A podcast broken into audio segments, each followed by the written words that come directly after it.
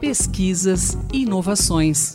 Uma conversa com os novos mestres e doutores da U S P, os novos cientistas. Bom dia, ouvintes da Rádio U S P.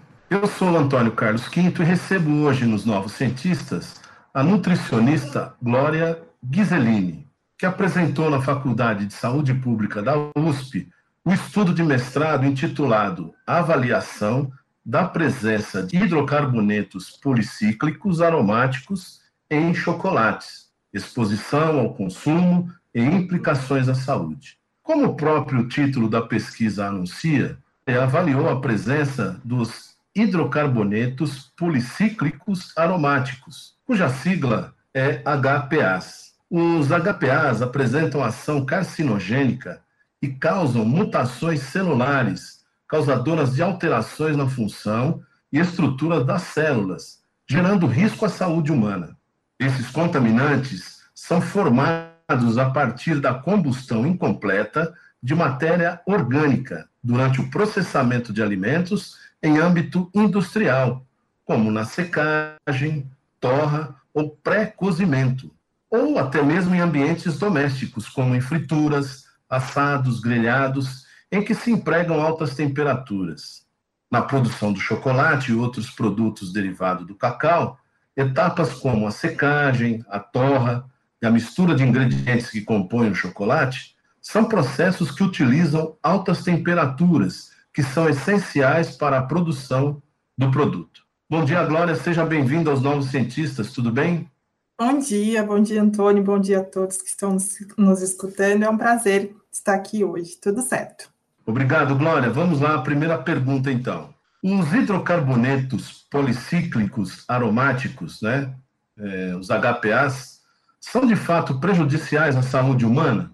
Sim, eles são. É, muitos estudos epidemiológicos e estudos em animais já verificaram a ação dos H P As como indutores de alguns, tipo de, alguns tipos de cânceres, né? A Agência Internacional de Pesquisa em Câncer, é, que define o risco carcinogênico de diversos outros compostos, classificou alguns H P As como realmente carcinogênicos para humanos, o que é bastante preocupante, né? Já que eles podem contribuir como mais um fator de risco para cânceres na população. Na abertura, eu acabei de citar aí que esses H P As são formados a partir de matéria orgânica. Que matérias são essas? Bom, matéria orgânica, é, quimicamente falando, é formada, são todas as matérias formadas por moléculas de carbono e hidrogênio, ou seja, né, são matérias de origem vegetal, plantas, combustíveis fósseis e animais, né, no geral, presentes no nosso dia a dia. Os chocolates são compostos por amêndoas de cacau, a massa de cacau, leite, açúcar, que são, né, no caso, matérias orgânicas. Por isso, eles são suscetíveis à formação de H P As. E me diz uma outra coisa, Glória, existem variações nos, H P A, nos H P As? Quantos tipos vocês conseguiram identificar no estudo?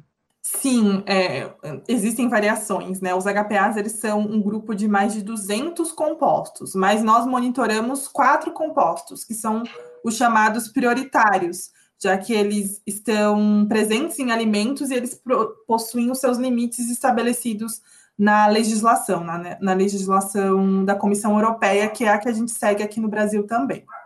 Legal. E eu queria saber, no seu estudo especificamente, quantas amostras e uhum. tipos de chocolates foram analisados? Foram produtos comerciais, esses que são vendidos aos consumidores?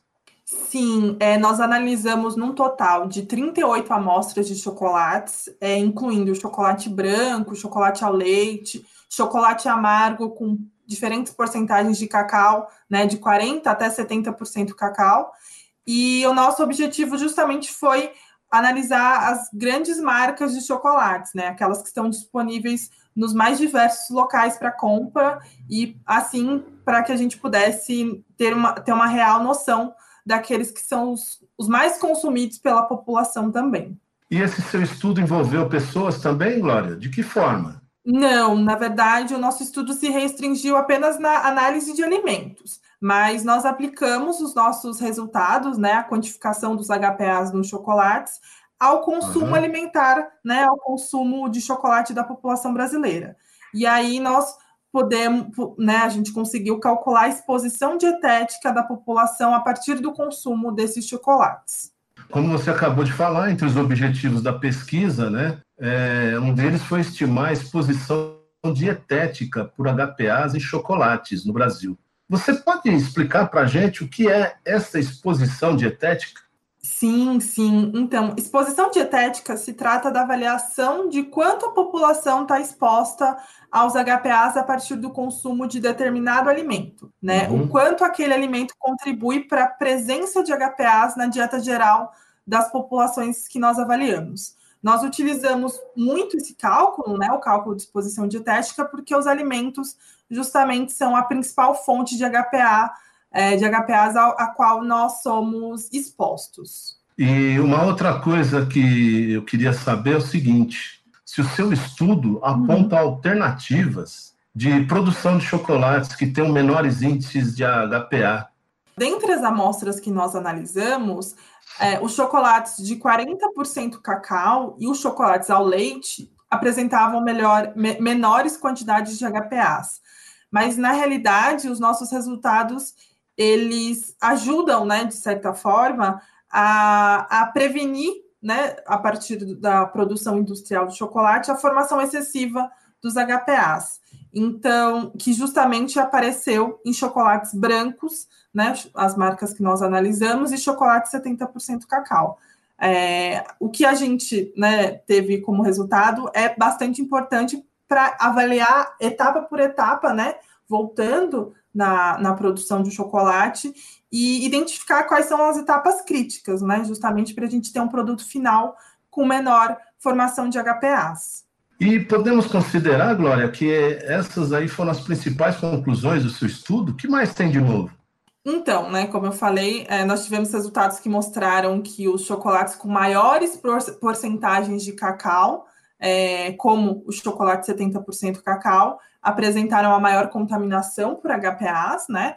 Nós relacionamos os nossos resultados com a presença de mais cacau nesses chocolates, né? Ou seja, é, que esses produtos de cacau, eles possuem uma contaminação exacerbada, uma formação excessiva de H P As, proveniente, possivelmente, do processo de produção. Outros estudos mostram isso, né, confirmam essa nossa, essa nossa relação, já que uhum. esses, estu- esses estudos demonstraram que tanto a manteiga de cacau quanto a massa de cacau são produtos é, que têm uma formação excessiva de H P As. Outro ponto importante do nosso estudo foi mostrar qual foi a, pa- a parcela da população que é mais exposta aos H P As pelo consumo de chocolates, né? Os nossos resultados mostraram que mulheres adolescentes entre treze e dezenove anos e moradoras, né, no caso de centros urbanos, são as mais expostas aos H P As formados em chocolates. Bom, obviamente esse grupo de pessoas são as que mais consomem o produto, né? E eu queria saber é, se a sua pesquisa envolveu outro, outros produtos além do chocolate. Não, o nosso objetivo foi avaliar o produto final, né? O principal produto uhum. final da produção do cacau, que foi o chocolate. É, esse chocolate que está disponível para a população, porque a população não tem tanto acesso aos produtos de cacau, né? Massa de cacau, manteiga de cacau, é mais o produto final mesmo, o chocolate. Finalizando, oh, Glória, eu quero saber o seguinte, quem foi o seu orientador nesse estudo? É um estudo de mestrado, correto? E eu queria saber se você pretende Sim. dar sequência num programa de doutorado. Sim, é, foi meu estudo de mestrado, né? A minha orientadora foi a querida professora Elisabeth Torres, professora responsável pelo Laboratório de Componentes Alimentares e Saúde da, F, da F S P. A gente também teve a orientação da doutora Geni Sampaio, que é responsável técnica pelo laboratório, e da doutora Simone Alves, que é pesquisadora do Instituto Adolfo Lutz, no qual nós temos uma, uma parceria. As duas são responsáveis por um projeto também que foi contemplado pela FAPESP, inclusive, na área de H P As em alimentos, e eu quero, com certeza, continuar o meu doutorado nessa área, uma área bastante interessante, e que tem muito a ser explorada ainda e também muito a ser divulgado sobre os nossos resultados para a população. Ok, Glória. Quando tiver resultados aí do seu doutorado, estaremos aqui à disposição para uma nova conversa, ok? Ok. Glória, muito obrigado pela sua participação aqui nos Novos Cientistas e parabéns pelo seu trabalho. Obrigado eu, obrigado pelo convite. Pesquisador, se você quiser falar sobre seu estudo, sua pesquisa, envie-nos um e-mail para ouvinte arroba u s p ponto b r. Um bom dia a todos e quinta-feira que vem tem mais. Pesquisas e inovações. Uma conversa com os novos mestres e doutores da U S P, os novos cientistas.